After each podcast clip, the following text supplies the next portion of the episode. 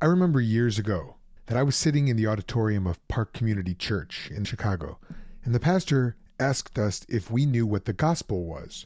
Like, could we retell it? Could we articulate it? And I confess, I was thrown for a loop. I believed the gospel, I knew that, but I realized I couldn't actually articulate what it was at that time. Since then, I've made it a point to not only know for myself how to verbalize the gospel, but also to tell it to others. So what is the gospel? Could you answer that question in simple terms to a person who was unfamiliar with Christian jargon? On most episodes of this podcast, we do a deep dive into some really important aspect of the Christian worldview or an apologetics question. But sometimes as believers, we overlook the most simple, important theological doctrines because we think we already have a handle on them.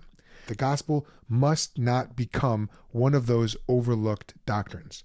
Without the gospel, there would be no Christianity. The gospel is so vital that the Apostle Paul himself called it the matter of first importance in First Corinthians fifteen three. In this episode, we're talking about what you need to know about the gospel, the best news in the world, the central Christian doctrine. My name is Joel Settecase. This is Worldview Legacy, I'm a former pastor, a and missionary. From the Think Institute now I'm the executive director the of the Think Institute. Their I help believers to talk about their faith and share the gospel with confidence, and to pass on the gospel and that faith to the younger generation and answer the world's questions from the Bible.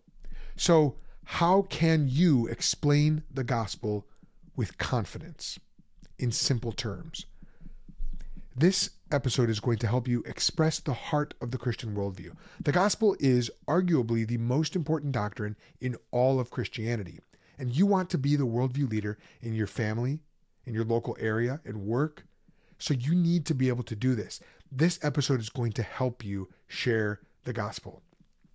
Now, to help us answer this question of how to best explain the gospel in simple terms, we're joined today by someone who has helped me deepen my own understanding of the gospel, Pastor Joe Thorn. Joe's a good friend and has been my family's pastor since we became members of Redeemer Fellowship in Saint Charles, Illinois. He's written books like Note to Self and Experiencing the Trinity. He's an extremely based and gospel-based teacher of God's Word. When I realized that I needed to do an episode of, of uh, this podcast on the gospel, he was the first person that sprang to my mind. And he's really the perfect person to help us dig in and do a deep dive on this topic. Have you ever wished that you had a clear, concise, simple way of explaining the gospel in terms that others could understand, whether they were Christian or not? Or maybe you yourself are actually wondering what the gospel is. Most likely you're at the point where you've believed the gospel and you could use a boost. This episode is going to give you that boost. And for believers, hearing the truth of the gospel enunciated and celebrated is always encouraging. Now, in this episode, you'll learn how the gospel finally clicked for Joe Thorn, and what happened next. You'll learn why Paul says that the gospel is of first importance in First Corinthians fifteen three. You'll learn why God doesn't just save his elect directly, rather than using us to, to do it by sharing the gospel. You'll learn who the audience is of God's great theater of redemption in the world. And, of course, you'll learn what the gospel actually is, and how Jesus' death two thousand years ago can pay for our sins today. You'll learn where we go wrong in defining and sharing the gospel, and whether the gospel is, in fact, the dividing line between true and false churches. And finally, how to share the gospel without scripts or gimmicks. Now, if you want to take your progress of becoming the worldview leader that your family and church need to the next level, you need to know about our online community. This is the group with over seven hundred like-minded individuals who are on the same journey that you're on to become the worldview leaders that their families and churches need. I'll tell you about how to get access to it and all the resources and amazing discussion that we have in that group at the end of this episode. So now, my discussion with Pastor Joe Thorn. We are here with my friend and pastor, Joe Thorn, talking about how to explain the gospel in simple terms. And as always, I want to get right to the good stuff. So to begin with, Pastor Joe, what would be easier to give up, cigars or metal? Cigars. Yeah. Seriously? Yeah. I mean, I've been listening to, I've, I've enjoyed both for probably the same amount of time. Cigars started in third grade, so... That's it's been, and I had, I guess no, because I was just, yeah, yeah, I know it was stupid, um, but yeah, be, because as much as I enjoy cigars and I really enjoy them, and as much as they help me to relax and all of that, it costs more money than metal does, oh. and um, like I don't know, metal, metal really lifts me up. Music really lifts me up, um, fills me mm. with light. I, like when I, when I, the kind of music that I listen to, the kind of metal that I listen to is just, um, it's very encouraging and strengthening, fortifying. I read all my, all my articles, all my sermons, all my books are written to, while listening to metal. So yeah, I'd give up cigars first. How did you come to understand our topic today, which is the gospel of Jesus Christ? At right. what point in your life did it click for you? Well, I'd never heard the gospel till I was seventeen. So I'd never been to church, never listened to a preacher. Um, the only scripture that I was exposed to as a little kid um, were in scary movies. Creature from the Black Lagoon starts with a reading from Genesis, by the way, if you don't know that. Um, and it's sort of it's sort of a melding of, of Genesis and then evolution, right? It's like these things come together at the beginning of the Creature from the Black Lagoon. Yeah, I so I didn't have any exposure to any real biblical truth.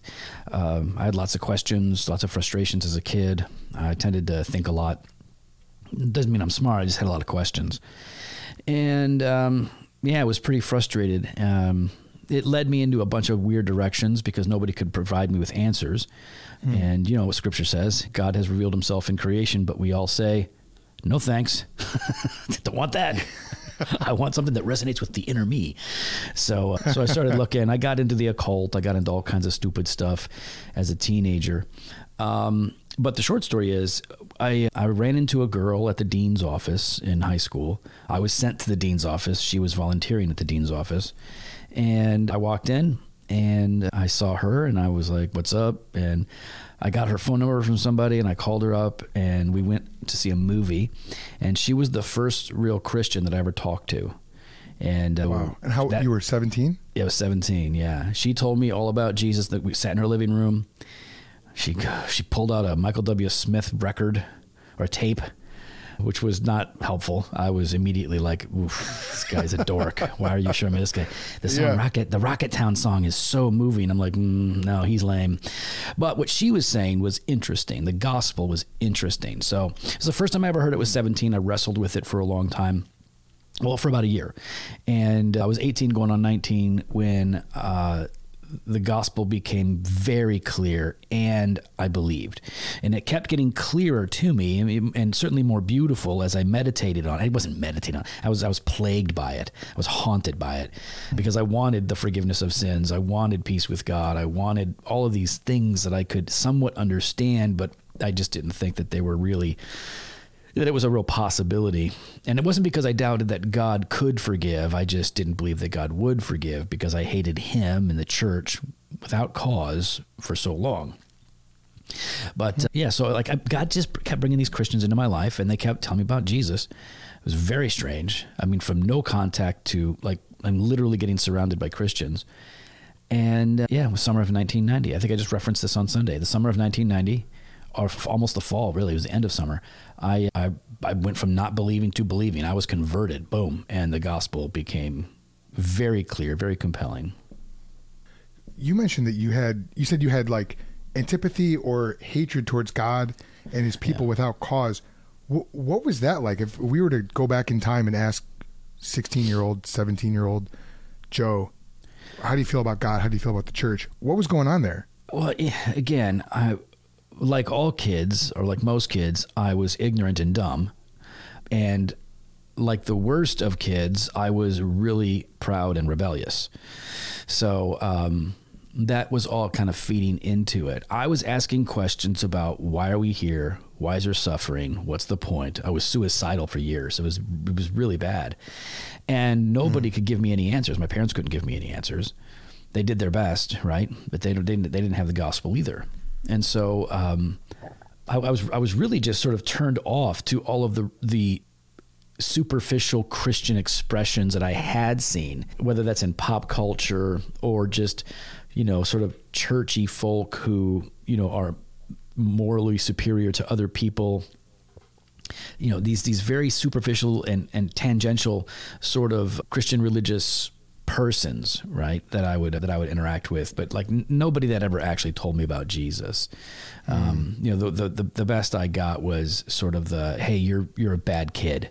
You know, you need to you need to you need to change your ways, right? Which isn't exactly evangelism. So um, I was just I was just mad. I was an angry kid. You know, I mean, I'll, I'll tell you this. I, as a little kid, I was beat up a lot. I got beat up a lot. I got not just picked on. I mean, I got beat up. I had to learn how to fight to stop getting beat up, because it's like I'm not a big guy. And it wasn't until I learned how to fight that it finally stopped, you know, because the, and, until you do, you're just a constant target. Right. So I was angry about that. You know, I had little man syndrome, you know, like, hey, I'm not a little person. You know, I'm not a baby. I'm not a punk. Don't, you know, I had all these, you know, these, these pride issues going on. So, yeah, I was just angry at everybody. I had a lot of rage issues. And then, yeah, so I just pointed at God. I was just like, what, what has God ever done to me? Not seeing what he had done for me, clearly. But yeah, just s- silly foolishness. You know, the fool says in his heart there is no God, or the fool rages at God. It's it was just all folly and ignorance and pride. So how did that feel when it clicked, when you understood it? Uh, the moment of my, because I don't remember that what date it was. Like I, I couldn't pick a date on a calendar, but I remember when it happened. I'm, I'm very conscious of it. Lying on my bed, reading the Gospel of Matthew. Boom, the light turned on, and I rolled off my bed. I mean, I'm I'm in shock. I'm happy. And I start praying. I mean, I really start praying irreverently, but I'm praying. And along the lines of, you better not be jerking me around, God. Along those lines. Because like I just, because I, I mean, I really, I just knew God had just changed my heart. Like I believe now. It was so strange to me because I, I have no church experience, no background. I'd been to church at that point three times. I went to three services at that point, which was very strange to me. And it was just a, your typical Baptist church service. But in that moment, I was converted. And yeah, I don't think I realized how, I know, I don't think people do. I don't think I realized how much had changed or would change until I got farther down that road. You know, but I was I was sexually abused as a kid. And um, another reason for anger and rage, right?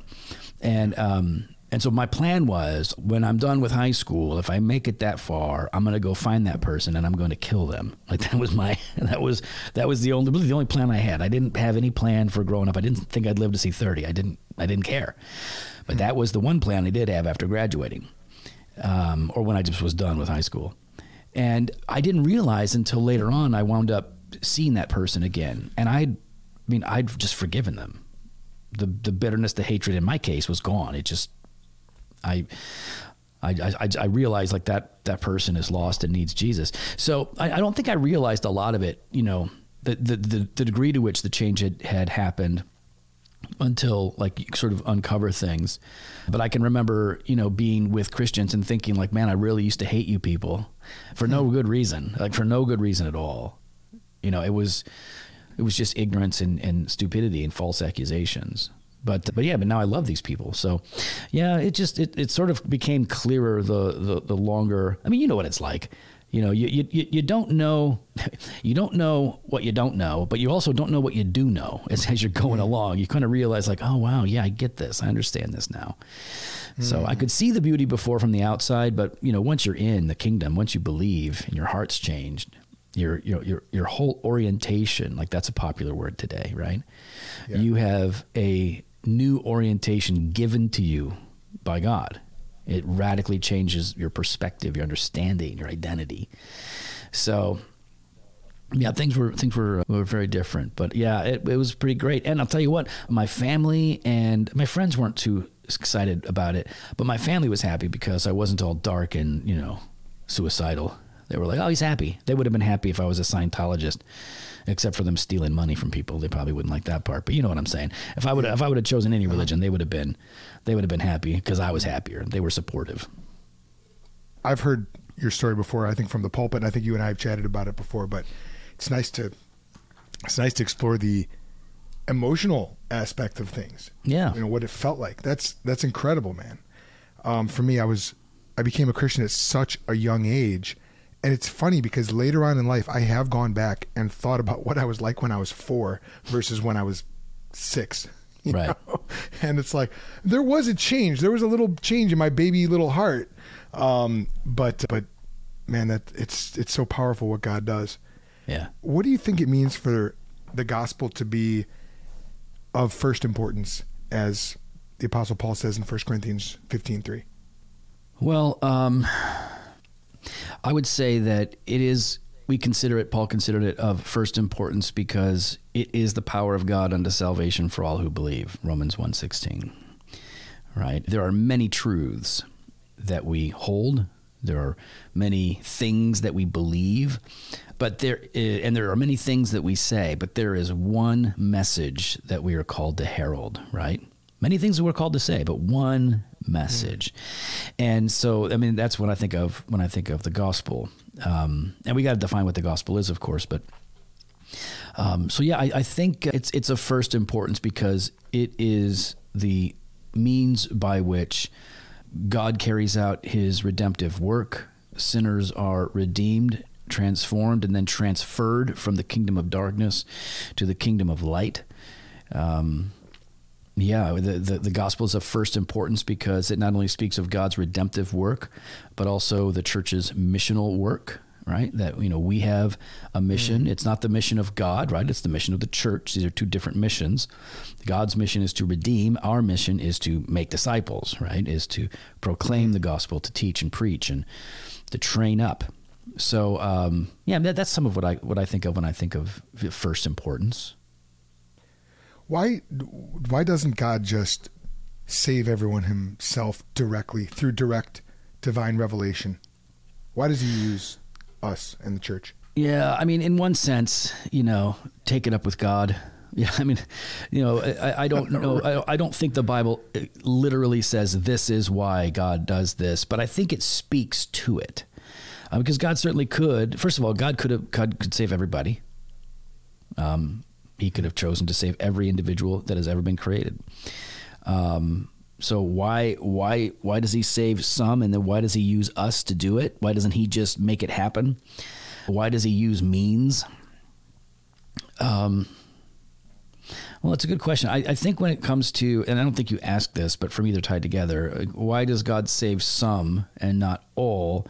It's because everything that God does, he does first and foremost for his own glory and pleasure. Um, and his glory, right? His, the, the brightness of his beauty and being, the reflection of all that he is, is best seen when his justice and his mercy are magnified. So, um, we get to see his patience, we get to see his long-suffering and his love, but we also get to see his his terrifying judgment and his wrath as history unfolds and we lead in, lean into eternity with people suffering for their sins and their rejection of the gospel, and then people receiving the forgiveness of sins and eternal life um, through Christ. So that's a part of that. Why doesn't God just do it? Um, maybe maybe the answer in terms of like why he uses means and people in part anyways is that that's how we exist, right? Like there is there is a there is a beauty and there is a, a glory in the work of God, the ongoing work of God in the unfolding of our lives, right? And so I think the, the idea that a child is conceived in the womb, and there we have life. We have a person made in God's image, and they grow. And the more that they grow and develop, you can see the image of God taking shape, right? Even though it's marred, you can see the image of God more clearly as, as we grow and as we learn in many ways. Um, and as we, as we, you know, hear the gospel and then grow in Christ, we're, you know, born again and we begin to grow. I think, again, we see, you know, the the reforming of the image of God, right? The the transforming of who we are into the image of Christ. I think that progressive aspect of of our salvation or sanctification gives glory to God in a way that isn't seen if it's just an instantaneous, punctiliar sort of, oh, you were mm. lost, now you are saved, boom, now you are perfected. Maybe there's some, maybe I think there's there's some beauty in, in seeing God's glory in the process, but, you know, I don't... I don't know why the why God does what he does. Usually the answers that we have for those questions are, well, these are some of the reasons why God does what he does, but mm-hmm. really there's there's a lot more that we just don't know the answer to. Yeah, it reminds me of Romans nine when Paul says, "Who are you, O, who are you, O man, to answer back to God?" Yeah. It's like sometimes that's the answer, you know. Shut up, he explained. It's it's great, right? Because it's like, yeah, watch yourself. Be be careful. I had this I had this professor um, who teaching Isaiah, and he was like a legit scholar, and uh, and he was just this funny, quirky dude, and super like power nerd in terms of Hebrew and languages, right? That's the kind of professor you want, who's not only has all the knowledge, yeah. but he's passionate. And whenever students would say something like really stupid and like borderline heretical, we're like, well, you know, I'm just, you know, some students just kind of like throw things out. We're learning. And so they'll say something and about Isaiah or about God in Isaiah or about the Messiah.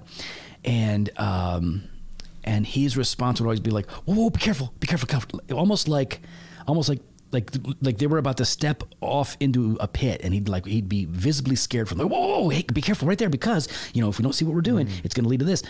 And it was like, it was it was always funny to me. I'm like, wow, he's actually concerned for them, and he's his his earnestness is coming through. And I don't think that's too far off of Paul, because when he says like, you know, who are you to talk back to God? I don't view him, because he's writing this to people he cares for. I don't I don't view yeah. him like, you know, doing the Mark Driscoll, how dare you, with fake indignation, well, total right. posing. Um, what I do think yeah. is that he's like, who are you to talk back to God, man? Do you realize, mm. do you realize like it's okay to have a question. We can bring a righteous complaint to God, but he doesn't owe you answers. And so, and, and even then he's like, here's what we do know. You know, vessels of wrath prepared for destruction. He unpacks a little bit of it, but ultimately you're right. He's like, be careful there. So when you think about Romans nine, and you mentioned about how God is putting his attributes on display, not only his gracious mercy, but also his wrath and his justice. Right. Who, this is something I've actually wondered for a while. I'd love to get your thoughts on this. Who is the intended audience for this theater of reconciliation and, and revelation? Is it his elect? Is it the Trinity, Father, Son, and Holy Spirit? Is it the angels who long to look into these things? Is it all of the above? Yeah, I, I would think it's all of the above. I mean, you know, I mean, it, it intended audience. Let's just say who is the audience that is impacted, right? Because I can't leap into the mind of God and determine what is first, yeah. you know, sure. here. But, um, but clearly, like the only the only people that we don't have any indication that they're really going to understand the full scope of things are those in hell. They're going to have some level of mm-hmm. understanding, right? Because they're going to confess. They're going to, you know, they will have to confess and admit the truth here.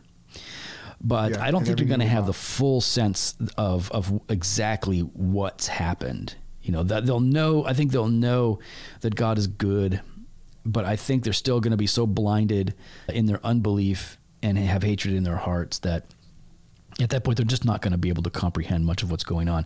But I think everybody else, I mean, clearly the angels long to understand these things. They look into it. You know, we obviously are, you know, beneficiaries of his his work. But yeah, I, I think he does all things for himself. I think John Piper and Desiring God have have kind of uh, kind of jumped the shark, to use an old metaphor, these days. I'm not I'm not a big fan of a lot of the new stuff that's coming out of there. Some weird stuff going on, but. Um, some great stuff. John has written some great stuff, and um, I'm really thankful for some of that. But the book that he wrote that I liked more than anything else was, I think it's called The Pleasures of God, right? Mm. So there was Desiring God, and there's like the, the Pleasure of God. Oh, ple- is it Pleasures Evermore, maybe? No. No, okay. no hang on. I, I, yeah, it, it probably is The Pleasures of God, then. You'd, I'm sure you'd know. So it is, um, I have it somewhere. But um, so it wasn't about us delighting in God, right? It wasn't the Christian hedonism aspect as much as it was God delighting in God. He does all things for his own pleasure. The um, pleasures of God. Yep. Yeah. That's it. Yeah. Don't question me, bro. I read the book in like ninety-five, bro. Again. Don't question me. Whenever it came out, I don't remember. Never again. Um, so I could be totally wrong. I wouldn't know again. But, but I love that book because it was like, It really, it it was just a good work, accessible, that that helps you to see, like, listen, everything God does, he does for himself. I mean, and I mm. learned that in systematic theology. I, I picked up on that in reading the Bible, but Piper just has a way of laying it out and organizing it that's just wonderful. It's it's that's my favorite book that he's written. Yeah, especially old school Piper. He yeah, that's the O G the old, at that. Yeah, oh, o, O G Piper, O G P. You done with O G P? O G P, O G P. Yeah, yeah, yeah you I, know I, me. I like I like that. Yeah, yeah some other stuff. You know. Me too. Mm. That's good. Yeah. What exactly is the gospel? So I just, um, we just baptized two people at Redeemer on Sunday, and I was meeting with, I think she's thirteen. She's taller than me, of course.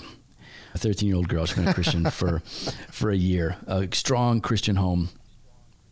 And, um, and her father, by the way, is a guy that I met I'm sure I met him before I became a Christian, shortly before I became a Christian, because he was going to the same church that this girl was going to, and they were all friends. So I met him before I was converted. No Anyways, kidding, really? Yeah. yeah. So cool. Um, and like Rob Warford, he's a deacon at our church. Um, he shared the gospel with me before I was converted. So there's a few people here at the wow. church that, that that knew me way back in the day. Um, yeah. But uh, you know, I asked her. You know, I said. Um, If I were to ask you this question, like, how would you answer it? And if you and listen, people, adults get this wrong all the time. It doesn't mean that they don't understand what the gospel is, but sometimes they just misunderstand the question, what I mean by this, but what would you say the gospel is? And she just looks at me and she goes, it's the death and resurrection of Jesus Christ. And I was like, uh, that is absolutely technically accurate. That is, that is precisely what the gospel is. That's what I tell people. I tell people the yes. gospel is the life, death, and resurrection of Jesus. It's not philosophy. It's not a set of pr- mm. pr- principles or propositions. It is history. It's fact. Mm. The Son of God lived, died, and rose again. Now, lots of people will say that, so you have to explain it. So it's not just history. It's also doctrine, right? And it is, um, those events have meaning. And so It is it is like a, a historical sort of doctrine or theology to have it, to use those words in a somewhat different way. Um, it's the life, death, and resurrection for Jesus. You know, it is, you could say it is the substitutional life, death, and resurrection of Jesus Christ for sinners, by which we are forgiven of our sins, reconciled to God, and given life everlasting. I mean, we could we could unpack it in a number of different ways, but the, I think the key elements from my perspective are: it's nothing we do. It is something God has done. It is something accomplished in space and time. The good news, Christ, the Son of God, Jesus of Nazareth, lived, died, rose again, all on our behalf. And through those events, in faith in Christ, we are changed, transformed, transferred, and um, oh, yeah, reconciled. So I, I I put it, that's usually how I put it to people. And then I, I, you know, like with my kids, when I'm teaching them, I say, what is the gospel? They'll say, life, death, resurrection of Jesus. I'll say, okay, what does the believer receive from Christ's life? And then we can talk about that. What does the believer receive from mm. Christ's death? What does the believer receive from Christ's resurrection? We kind of go that way through it. So they have a, a fuller understanding, a somewhat fuller understanding of the gospel. Okay. So how does something that Jesus did two thousand years ago impact me two thousand years later? How does that work? How did he die for me and you when we didn't exist? Yeah. Yeah. And it sort of, it sort of depends on like who, who's asking that question. Right. Because what I mean is, is like the, you know, I, I, you and I talk with certain presuppositions and um, certain words and definitions in place that are going to come into play much more freely than if I'm talking to somebody who isn't a Christian and doesn't have the background and they're asking that question. So it, you know, it depends on who's asking in terms of how I would try to answer that. But for us to say like, how does, um, how does the death and resurrection of Jesus have an impact on me? Because the death and resurrection, or the life, death, and resurrection of Jesus is not just the life, death, and resurrection of any man. It is the death and resurrection of the God-man, of the eternal one. And so for him to experience in his human nature death and resurrection, it has significant power that itself is eternal and and operates both, you know, backward and forward in time. You know, this is why it's what mm. Jesus is referred to in Revelation as the Lamb who was slain before the world, before the foundation of the world, when he wasn't. He wasn't slain before the foundation. He was he, he he died in space and in time, right? He he, he died. We know where he died. So um, So what what does that mean? Well, it, it means that there was, in the Reformed tradition, we talk about a covenant of redemption, an agreement, a plan between the Father and the Son that this is what would happen, this would unfold to redeem sinners. And um, so that would be a part of my answer, is that the, the reason it matters is because when Jesus, we'll use one example, when Jesus died on the cross, he took the place of sinners. And there was this exchange that is made. There are those people, Jesus talks about it like this. Jesus would say, there are those the Father has given me. Right? Paul usually just uses the word elect, or those who are predestined. But Jesus oftentimes talked about those the Father had given me. Um, I don't pray for the world. I pray for those you have given me. Um, mm-hmm. Right, yeah, in the high priestly prayer. And Jesus uses this expression quite a bit. And so when he dies on the cross, he is dying for those the Father had given him. He is taking the punishment that they deserve, that he might purify for himself a people for his own possession. And that work can stretch backward and forward in time, because his work itself is from is is happening to eternal being. And so he can take the place not of just one, but of a multitude so great no man can count it. You know, all of the elect of all yeah. ages he redeems. And how exactly that works out, where those souls went, like there's debate about that stuff. But I think uh, all Christians agree that the reason that Christ's sacrifice uh, two thousand years ago matters so much today is because it is the only means by which our guilt can be dealt with. Our guilt can be removed. Our sins can be atoned for. There is no atonement for our sins outside of Christ. And only he could do it, because he was fully God, fully man. He was, you know, he, his his his divine nature, his, his eternality allows him to accomplish all of this in great measure, while he experiences that sacrifice in his human nature. Now, that, I, mean, I wouldn't get into all of that with a non-Christian who's asking basic questions, but for us right. just kind of chatting, that's that's probably how I would put it. Well, that that's incredible. It's just amazing to think about the the literally eternal implications of that. To me, that only makes sense in light of God's total sovereignty. God has to be in control yeah. of history, past, present, future. That's right. That's the only way that this works. I would be a much angrier person if I didn't believe that God was in total control. Oh, amen. Because I like amen. to be in control. And if I can't be in control, I don't want you in control, Joel. Right. Well, but, I mean, I want I me need, to be in I control. Need, uh, yeah, but, but you don't want me to be in control. No, and I really so don't want we, me to be in control either. Same, right? It better be God, because I just, I'm thinking yeah. like, you know, I know some people react different. Like some people think they experience a tragedy and they think mm-hmm. like, well, if I thought God was anywhere near that and he allowed it to happen, I would just like hate him for it. And so they think God wasn't anywhere near that. And I think if God wasn't around when I went through what I went through, then he's not God. Right. Like, well, who is this? If he's not sovereign and in control of all things, if he's not present, you know, and just, just understanding the eternality of God, the, no, the um, immutability oh. of God, you get kind of locked in to what he can do. What, what what he what he does, what he has to do, but just by very, his very nature. What do you mean you get kind of locked in? Well, it's like, you know, if, if if you were to say, like, some people don't believe that God has predestined whatsoever comes to pass, right? The decree. Yeah. Um, and they, they they don't they don't they don't like much they don't like much of that. But okay, but they will believe that God knows all things, unless they're, you know, going in a really weird direction, right? Yeah. But if they're Orthodox, you know, more Arminian people, they're like, no, God knows all things infallibly. Okay, all things potential, all things actual, all, everything that's going to happen, God knows. Yes, God knows. Okay. So before time began, God knew that in nineteen ninety, while laying on my waterbed, reading Matthew's Gospel, Sermon on the Mount, that I would freely trust Jesus of my own will. He knew that I would do that at that precise moment before he created the world. And they all say yes. I'm like, okay, so God can't be wrong. Right. Okay. So smash cut to nineteen ninety. I'm lying on my waterbed at that very moment. Can I not believe? Is it possible for me to change it up? Right. Where's the freedom? God already right. knows. So you, you once you once you start to like think about things like his eternality, that he exists outside of time, um, it, you his.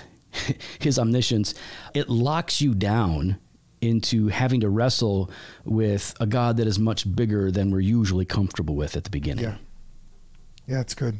You know, I just looked up that passage in Revelation. It's Revelation thirteen, seven through nine, where it talks about uh, everyone whose name has not been written before the foundation of the world. In well, okay, so this is this is where you mentioned that Jesus had been slain before the foundation of the world. I, I this is going to take us on a total rabbit trail. I'll, I'll probably even just cut this part out, to be honest with you. But the um, there's the way the E S V phrases it, and I think the C S B too. It's it's everyone whose name has not been written before the foundation of the world in the book of life of the Lamb who was slain. So it's kind of like this awkward phrasing. Well, I think it's awkward. Mm-hmm. Obviously, it's not. I'm the one who's awkward if I have a problem with the way it's phrased because it's God's word. But um, I think. I think either way, it, it speaks to the fact that God's plan was always to send Jesus to be slain before the creation of the world. I don't think you can, you, you oh, can't yeah. get around well, that, Acts right? Acts chapter it's, two, Acts chapter two, Acts chapter four both yes. make the same yes. point, right? Yes, where Peter's that your talking. hand, you, you wicked people did what God's hand predestined would come to pass. Love it. And All you're right. to blame for it. Yeah. That's, that's one of the best passages. That's one of my go-tos. Uh, for explaining the problem of evil. And that's going to take yeah. us, you know, super far out of the way, but, but no, man, su- super good.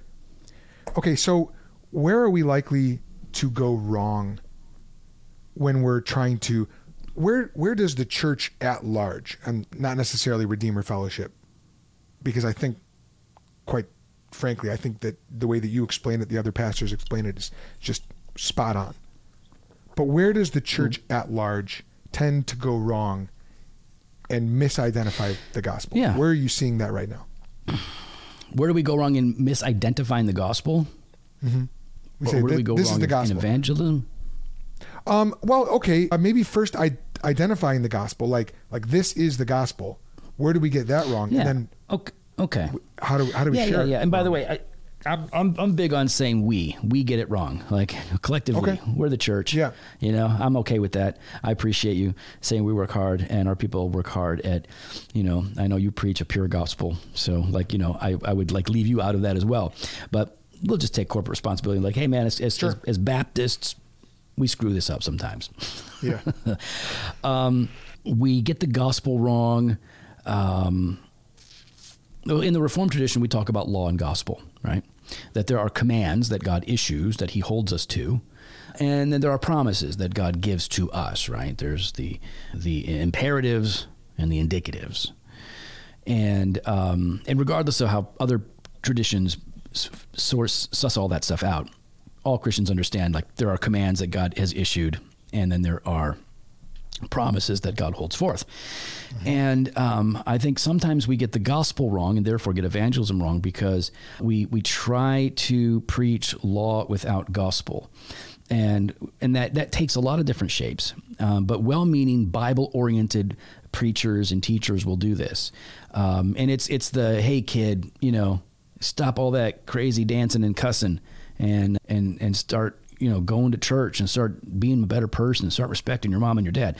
Those are all, well, except for the dancing thing, probably. But those are all good things, right? To do or to stop doing. Those are good things.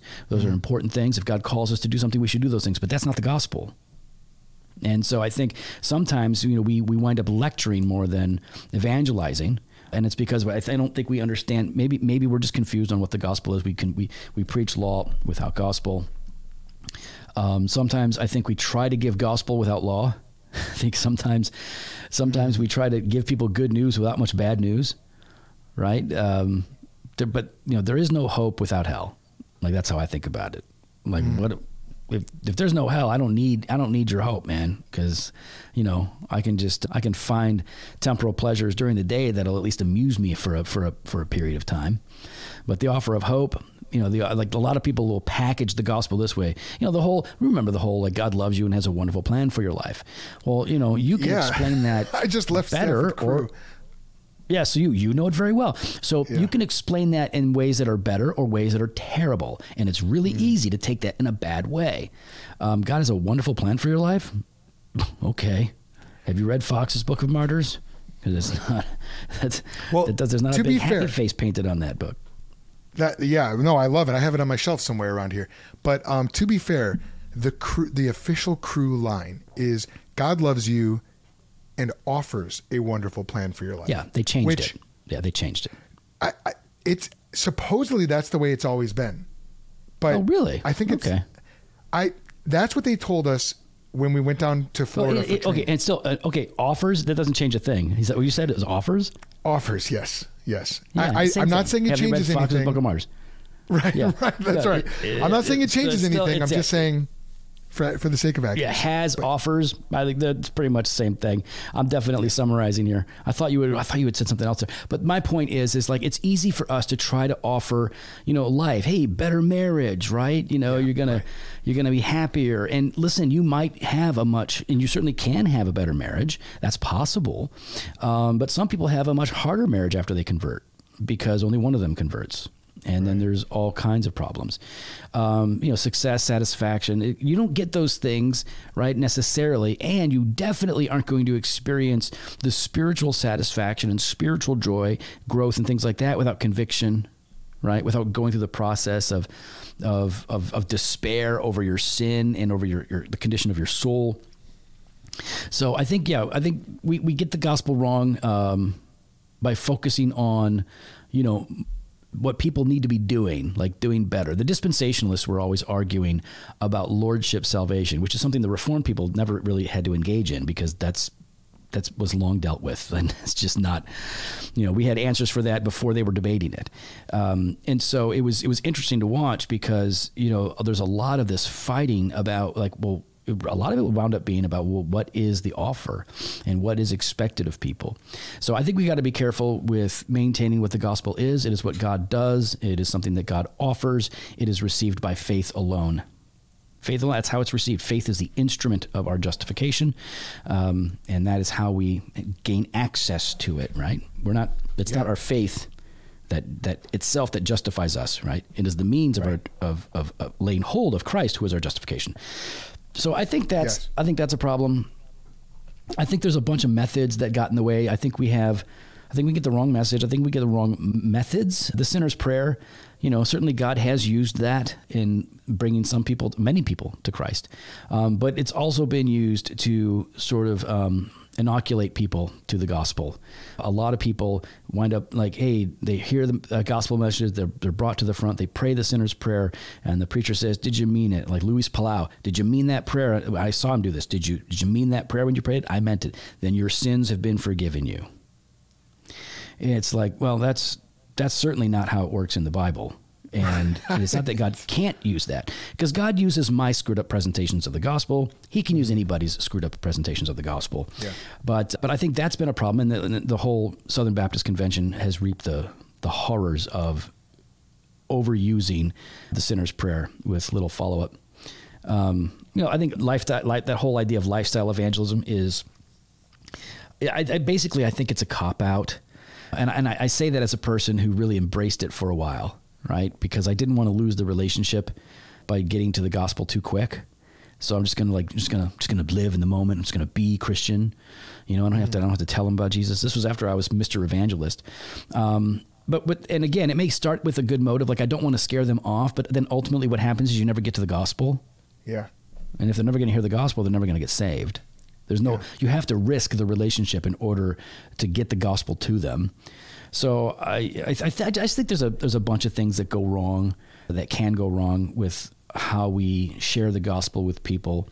Uh, you know, I, I think honestly, approach and tone. I know everybody likes to mock, like anytime, oh, you care about tone. You're such a snowflake. I'm always finding the people that tell me I'm I'm a snowflake for caring about tone. They've never been in a fight in their life. Anyway, I'm the snowflake. Um, right. But the point is, fine, okay, whatever. I actually care about how things impact people, right? So, um, you know, the I, I don't think, in general, the evangelism that we see in Scripture is not finger pointing, finger wagging, you know, frown in the face. That's generally not what it is. It's an appeal, right? It is flee from the wrath of God that's coming. Hmm. It, yes, it is. Rep, rep, repent of your sins. Turn away from your sins. Look to Jesus and see who he is and believe, and then you have eternal life. You have God has a wonderful plan for your life. Oh, no, no. He d- well, as long as we understand what that means, right? Sure, yeah, that, wonderful- that's true. Yeah, yeah, it is. It's a, it's a wonderful plan to die in strength, to to, to be martyred without yeah. blinking. Right? Okay, yes, that's pretty, that's that pretty is a amazing. Wonderful plan. That's pretty wonderful. That is, one hundred percent. but, but nobody wants to sign up for that. And right. Listen, I kind of like the idea. Like, hey, listen, if, if I can scare you, I, listen, we do this at Redeemer. If I can scare you away from joining Redeemer, you should not join Redeemer. Um, if I can scare you away from following Jesus by being honest with you, then you're not ready to follow Jesus. It's, you know, I, I can't really keep people out of the kingdom as long as we preach the gospel. So I, I just think there, there are ways that, um, that we can, can go wrong. And I, I think the, I, I think even, even it, Jared Wilson just recently put this up. He's like, have you have any good examples of somebody being scolded into seeing Jesus as more beautiful? And instead of trying to understand what he was asking, everybody wants to like now come back with, you know, it's in a sense to answer his question, but they're not answering his question because they're like, well, how about get behind me, Satan? Didn't that help Peter love Jesus more? And it's like, okay, yes, that's called rebuke. And he's talking about scolding. He's he, Jared's getting at something else here. And maybe he mm. could have said it better to set it up. But I think that stuff does matter. You know, Jesus had really hard words, harsh words, but they were usually reserved for leaders who twisted scripture and led people to hell. That's when Jesus mm. got really hard. Otherwise, yeah. Jesus seemed to be pretty patient, pretty tender towards immoral and, and bankrupt people. Yeah, amen. Would you say, Pastor Joe, would you say that the gospel is the defining issue that separates a true church or true religion from a false one? Or is there something else? Um, yeah, I would say, well, I, I would probably say more than that. Um, because it certainly is true that if you get the gospel wrong, you, you're not really Christian, right? And I don't mean like, oh, you misarticulated it, because I do that, right? I don't mean like, oh, you misspoke, mm-hmm. or you've got a corrupt aspect of it, and you're not, you know, and you're not real, you're not tight enough there. I mean, like, if you have a different gospel, then you're not a church, you're not a Christian, right? This is why historically, prod- like, like, mm-hmm. it, what was that? Well, like, like if you substitute works yeah. for faith or works for yeah. grace, something mm-hmm. along those lines. Yeah. So, so yes, I, I think that's at the heart of it. I, I'm one of those old school guys that thinks the doctrine of justification is at the heart of the gospel. I do think it's the doctrine on which the church stands or falls. If we lose that, there's really not much left that you can save. But there are other things connected to the gospel, right? Necessary components, right? Um, like the doctrine of the Trinity. No, the doctrine of the Trinity isn't the gospel. But, and you don't necessarily have to understand the Trinity to the best of your ability in order to understand the gospel, but you do have to understand something. You have to understand that Jesus is the Son of God, that, that Jesus is divine. You have to, under, I didn't understand much more than that. I certainly didn't understand the Trinity. Um, but like, the, you, you, I remember you saying that in a sermon yeah, recently. I, I, you know, somebody was like, Jesus is God. I'm like, Son of God. And they're like, mm, he's God too. I'm like, he's God, God? And they're like, yeah, man. But again, I had no, but all, all I got was like, I knew Father, Son, Spirit, but I, no education. I didn't really know what to do with it. I hadn't formulated any of it. And so outside of just affirming what I've read so far of scripture, Jesus is the Son of God. So I think that there are doctrines that are critically important and that connect to the gospel necessarily, right? They connect necessarily to the gospel. So if you mess those mm. up, you're going to, if you're going to, if you could really mess up the gospel and, you know, and, and I guess we're talking about the level of orthodoxy, right? Um, you know, I, w- I would look at basically um, orthodoxy to use the, to use the words the way they used to be used. I would use orthodox and evangelical um, as, as these, these circles around which that, that guard the gospel, right? The gospel being the life, death, and resurrection for sinners.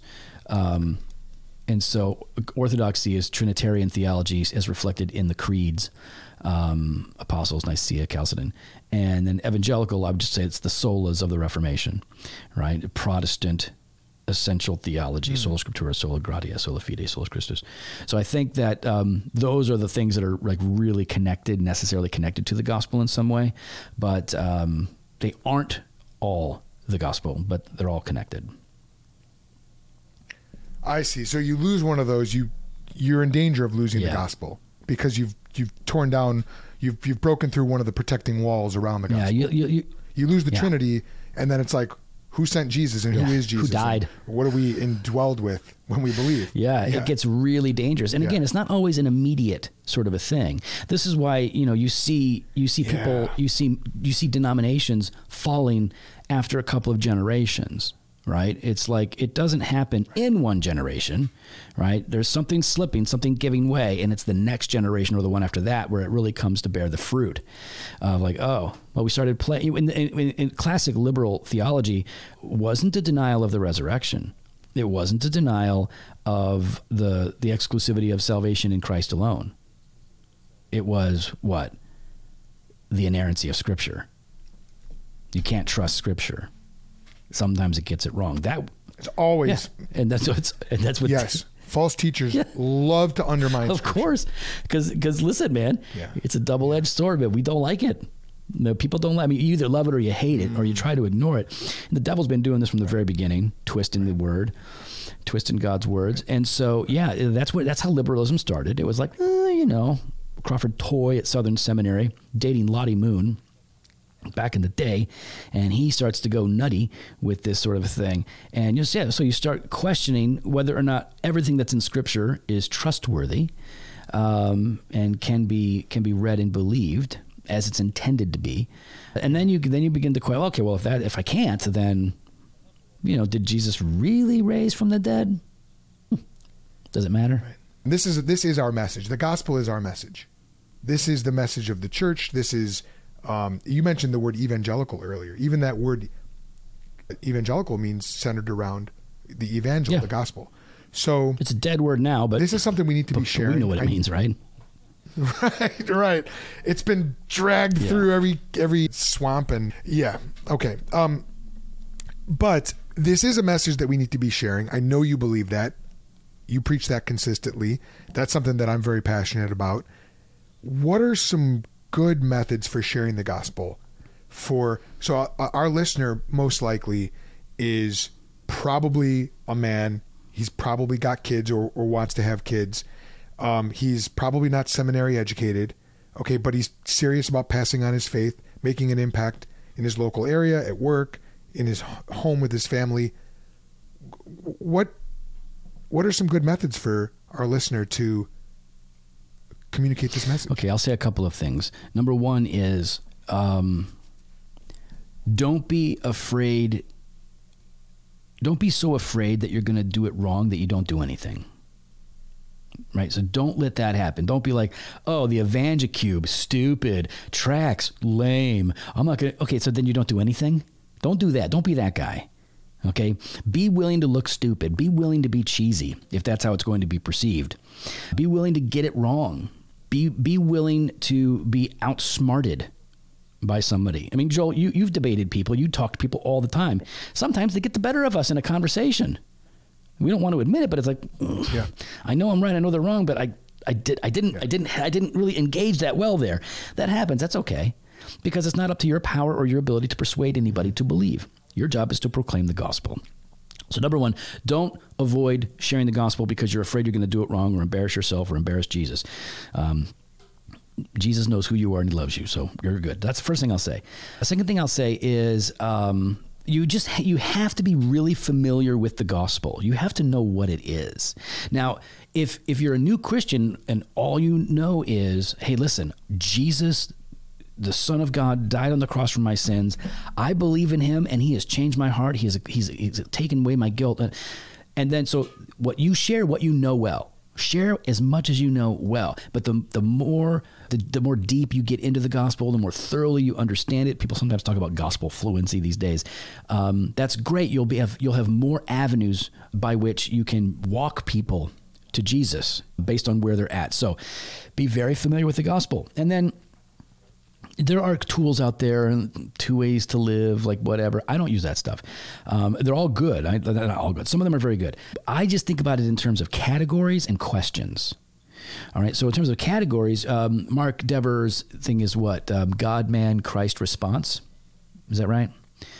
Um, So that's how I think he. So. he I don't know if that was Mark. Yeah, Dever, Mark Dever was the first guy I heard use that in his evangelism little book, and he's like, just categories, right? So if I'm gonna, mm. if I need to share the gospel with somebody, what do they need to know? Well, they need to know something about God, holy, just, good, Creator, man, accountable to God, fallen, in you know, guilty, in need of redemption. Where are we gonna get that? Christ, boom, redemption, response, faith and repentance, right? So God, man, Christ, response. That's fine. Yeah. Um, honestly, I just kind of keep in my own mind. I've always kept for not always, but for decades now, guilt, grace, gratitude. Attitude. Um, hmm. Those are the main issues that drive my presentations of the gospel with people. Now, of course, to get to guilt, you have to first have, have to have an understanding of human beings made in the image of God, um, you know, and all of that. So God is creator. God's a, God's always a part of it. But I think about it in terms of sort of questions and categories, right? So guilt, everybody that I encounter wrestles with guilt. They don't all want to know where they go when they die. They don't all like sit there and, and wonder, oh, where did I come from? But everybody wrestles with guilt. Like bad things happen. I've done bad things. Is there cleansing? Is there is there forgiveness? I mean, because my my sins go beyond, or my corruptions, my failures go beyond the people that I have hurt. So I think the the weight of guilt and the reality of guilt, and then guilt before God is a big one. So I think of that. And then there are passages that you're just going to naturally be familiar with that speak to the issue of guilt or, you know, being made in the image of God, whatever it, whatever it is that gets you to that point. So I think of guilt, I think of grace, right? And that's just, you know, God's love for sinners. Sometimes, man, I don't, before I even get to Christ, I, I paint the picture of guilt and the doom and gloom and how bad it is. And then here comes the surprise. You know what? But God loves you. You know, as messed up and ugly as we are, he loves us. In that condition, he loves us. And he demonstrates that he loves us in that condition because this is what he did. And so grace, boom, Christ, life, death, resurrection, all of that. Um, and then res- and then gratitude, right? That's the response, right? It, gratitude is the receiving of God's gifts. It's saying, thank you, yes, that that's faith. Um, it promotes humility and and everything else. So I, I honestly, I just think about guilt, grace, gratitude, because I think of categories and questions. And the way that that usually unfolds is when I'm, when I'm out I'm at a cigar shop, or, you know, I'm at a, used to be the mall. Remember when you could go to the mall? I miss that. Mall was fun, yeah. man. Anyway. Um, yeah. We don't have, we don't have, we don't. I went to the mall recently. It was just a blast from the past. I went to Yorktown Mall. Yeah, there, there, there's a there's a there's a oh, I know, there's a few malls, and it's like, yeah, this is nice if if they can keep them going. But anyway, um, yeah, right, yeah, you got this feeling like like oh boy, how long is this gonna yeah. last? But yeah, anyway. I know, it's like I'm I'm desperate. I'm really I get nostalgic. You know, the other day I watched thirty minutes of commercials from the early eighties on YouTube. I just it really? felt so good. I'm like. Hmm. This is so nice. So, so yeah. innocent, comparatively innocent, Simpler comparatively time. People, not actually innocent. Come on. I know I lived in the eighties. I know what it was like. Um, all right. So think about questions, right? Because people, people will talk about, you know, education, like the education system is so busted. Look at our kids, man. Look at what happened with COVID and we kept our kids out too long, or look at how these other countries are kicking our butts in education. So they're talking about education. Well, we're talking about knowledge. Why do they care so much? What's what's what happens when we aren't educated? What happens in, in in terms of miseducation? So like you can start to see like there are issues here floating around that if it's a real conversation, I don't want to I don't want to hijack the conversation and take it completely off book immediately. But it is going to wind up it is going to start to I'm going to start to peel away those layers to get down underneath. And I know you do this as an apologist, Joel. You want to peel like okay, we're talking about these these surface issues which are important and good, but let's let's peel these away. Let's get down underneath it to talk about some of the deeper principles underneath these problems, right? Because the problems have principles that are pushing them up. And that's when you get to to apply some of those guilt, grace, gratitude questions, right? Or the things that surround those to those issues. So, I mean, I don't typically, and I haven't for years gone with a script. Um, I, other than, you know, I, I look for where they're at. I try to understand and, and I share. So there's, there's good resources out there. I don't use them. So I don't, I couldn't really tell you. There's some good books on evangelism. I would encourage you guys to read, but honestly, be familiar with the, the, the gospel, be familiar with scripture, stay in the word. And here's like an encouragement for Christians. I'm I've, it's, it never gets old. If, when I'm in the word, and I'm, I'm kind of, I kind of have to, because I'm paid to be in the word. It's not my job. So, but, but God, listen, and, and you, you'll know this to be true. When you're in the word, God will give you an opportunity to share what you've been studying. It's Isn't that bizarre? Mm-hmm. It's always that way.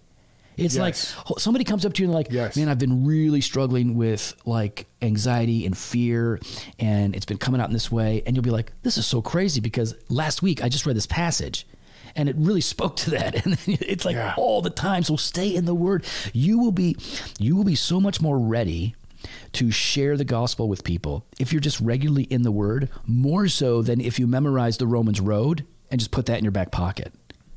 That'll work. The, so the true. Romans Road to work, but if you're in yeah. the Word fresh, boy, God just, he's just going to work. He's connecting the dots for you. The Spirit's working in your life, and then it's pretty yeah. exciting. That, that's been, I know that's been your experience. It's been my experience too. Oh, one hundred percent. And just for our listener who's not aware, Romans Road is like five verses or five or six, depending on which verses you choose, from Romans that articulate, really it's it's guilt, grace, gratitude, or God, man, sin, response. It's, yeah. it's basically that. Um, I, I will say... Romans six twenty-three is a major, it's it's a verse I always have yeah. in my back pocket because it's the wages of sin is death, but the free gift of God is eternal life in yeah. Christ Jesus. So that's like a one mm-hmm. verse gospel presentation. You can unpack that. But man, what you're saying about spending time in the Word, I remember one time I was at Starbucks and I'd been reading like in Second Kings or First Kings or something. And um, some random passage, it must've been, maybe it was First Kings, but, or maybe even Samuel. Cause it was, I think it was about Saul. And it was about, I don't even remember how I applied it, but God just brought this passage from Saul's story, you know, not like the Apostle Paul, like, yeah. like Old yeah. Testament Saul, you know, like what are you going to get from him? But God gave me just the, the perfect way to apply mm-hmm. a lesson from Saul's life to this person's situation and present the gospel. And it's like, okay, Lord, I guess, I guess if I just stay in your Word, I guess you'll, You'll make it work for me. You'll yeah. provide the, the tools. It's totally true. So, because cool. I mean, think of all the historical figures who were converted because of one verse from a Bible half accurately yeah. relayed to them. You know what I mean? It's like, like, you, like these, there, like there'll be a one verse, one passage that hits them that just strikes a chord. God uses it. So we, that's why you, we always encourage people when you are evangelizing, well, share the Word, right? Now, don't just tell a story. Don't just tell the yeah. story, but like give them something from the Word. And something like Romans six twenty-three is, is really good for that because it's got so much packed into such a short statement. Like they can really carry that, carry that with them. So I think that's, that's a great idea. If you just, yeah. if you just give them one verse, and you'll be surprised, like you might, you know, you could pull something out of Ecclesiastes and God will connect the dots for them. Sure. Right? Oh, it's like when it says like, oh, yeah, fear absolutely. God. That might be enough because they've been given the context, like through through your evangelistic, evangelistic presentation. Oh, wow. Right now I'm afraid of God because of my sins. But if I fear him properly, if I revere him, if I look to his son and believe, then that fear translates into exaltation and being in awe. And like, the, it, like God will use various passages in ways that you don't expect if you give him the gospel and share the Word. So I, I think that, that that's probably the Love best it. thing that we could probably encourage people to do is be in the Word and share it with people.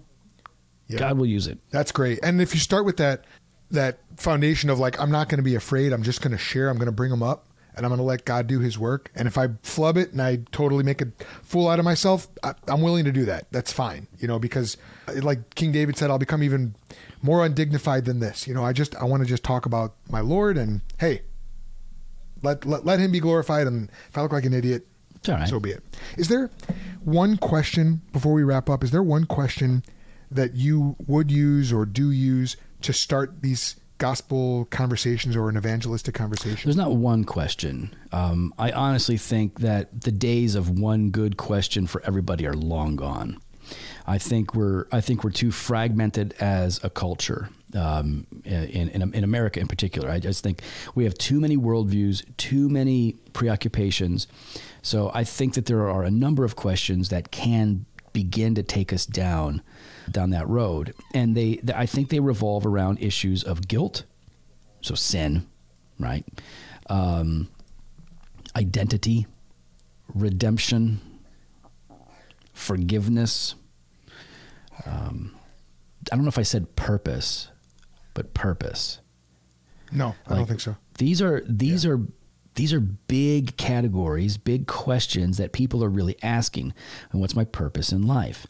And while that sounds really self-serving, it is the perfect question for them to ask, because their purpose in life is, we would say, right, is to glorify and enjoy God. How do we do that? Yeah. Um, so like, I, I look at that, I, I look at, you know, and, and yeah, death, where do we go when we die? That is one, a smaller segment today cares about that sort of a question than they did thirty years ago, forty years ago. Um, and less so here than in other countries where death is a much more upfront and present danger for them. Right. Um, so I just think, yeah, if you can, if you can be f- kind of familiar with, you know, what the people are that you're encountering are likely to be holding in their minds. Right. Um, you know, and I, for me, honestly, it's like, it's purpose. I, for, that's probably the most common one that I use. You know, do you have a purpose? Like, do you, do you feel like you, you found purpose for your life? Do you think there is? Do you think everybody has a purpose? Do you think it can be lost? Um, do you think that there is one purpose that's true for all humanity and not just us individually creating purposes for ourselves? I, I tend to have good conversations with people about that that wind up leading into the God, which leads into guilt, which leads into grace, which leads into gratitude. So now you know. Let's recap. How did the gospel finally click for Joe Thorn, the former Satanist, and what happened next? Well, he met a girl when he was in school, and then, really, it happened while he was reading the Gospel of Matthew. And you heard about the joy and the peace that he had after he received Christ, and how his family was happy. Doesn't always work out that way. That was nice. And how he got off to a rocky but promising theological start. You also heard why Paul says the gospel is of first importance. Well, it's because the gospel is the power of God unto salvation for everyone who believes. There is no other way to get reconciled to God except through faith in the gospel of Jesus Christ. We also talked about why God doesn't just save his elect directly. Why does he use us? And we don't really know, but we do know that God does it for his glory, like he does everything. And it glorifies God to incorporate us, his people, in that process of gathering in his elect, which is amazing. I'm very grateful for that. It's a lot of fun. Who is the audience of God's theater of redemption? Well, it's angels. It's the elect, the people of God, the chosen ones. It's the persons of the Trinity, Father, Son, and Holy Spirit, God himself. But probably one group that's not in that audience is the people who are in hell. Yes, they will confess, they will bow the knee to Jesus, but they will likely never fully get it because of the rebellion that they will always be in. And, and thank God that he saved us from that. What actually is the gospel? Very simply, it's the life, atoning death, and resurrection of Jesus Christ. How does Jesus's death two thousand years ago pay for our sins today? Well, because Jesus is the God-man, he's not affected by the passage of time the way we are. He and because he's sovereign, he can planned something before the creation of the world, which is what he did, and then actuated in history with a punctiliar event that has ripples through time that actually affects the past and the present, uh, rather than just being the, the kind of event that only affects its immediate time. God can do that. Jesus can do that because he's God, and God can do that because he is sovereign. Where do we go wrong then in defining and sharing the gospel? Well, Joe talked about any time that we mix law and gospel inappropriately, or we substitute one for the other, we substitute commands instead of promises, we substitute works instead of grace through faith, that's where you're guaranteed to make to go wrong with the gospel. As far as sharing it, we never want to water down the gospel. We talked about the old crew statement, which is God loves you and has a wonderful plan for your life, or actually God loves you and offers a wonderful plan for your life, and how that can be so easily misunderstood as uh, material comfort rather than a life of true purpose and forgiveness and reconciliation to God. We talked about whether the gospel is the dividing line between true and false churches. Joe said that it is, but there are also other doctrines that are bound up with the gospel, which if you miss them, that'll set you way off track as well. For example, the Trinity. Now, finally, we talked about how to share the gospel without gimmicks. You heard how Joe doesn't really use a script. And I'll tell you, I don't really use a script either. Joe doesn't think that there is one question that you can use with everyone. Instead, he thinks in terms more of categories and questions. Remember, he talked about God and man and sin and response, or the threefold paradigm of guilt, grace, and gratitude. I really like that. And Joe does something which I think is really great, which he asks questions that speak directly to where the person is coming from.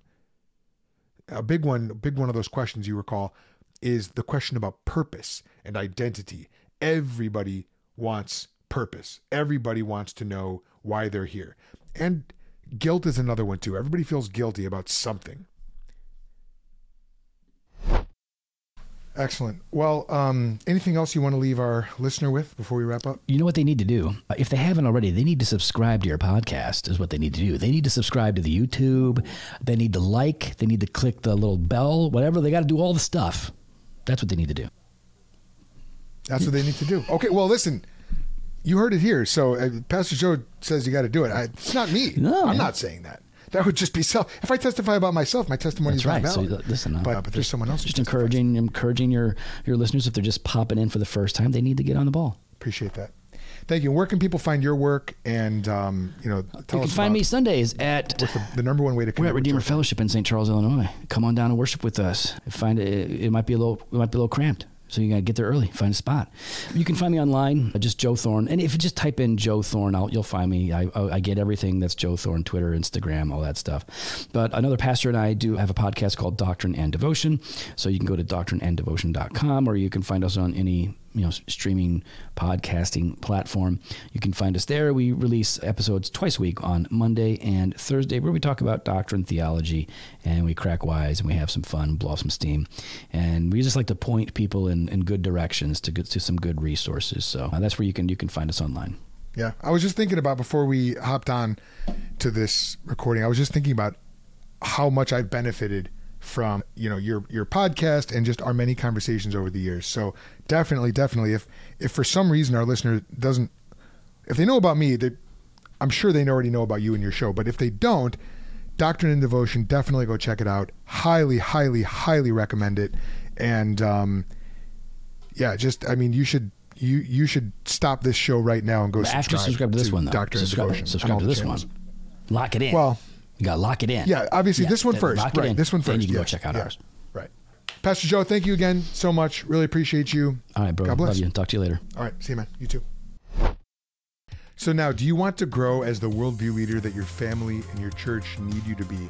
Join our free community of over seven hundred others on the same journey, getting equipped to explain, share, and defend the Christian worldview.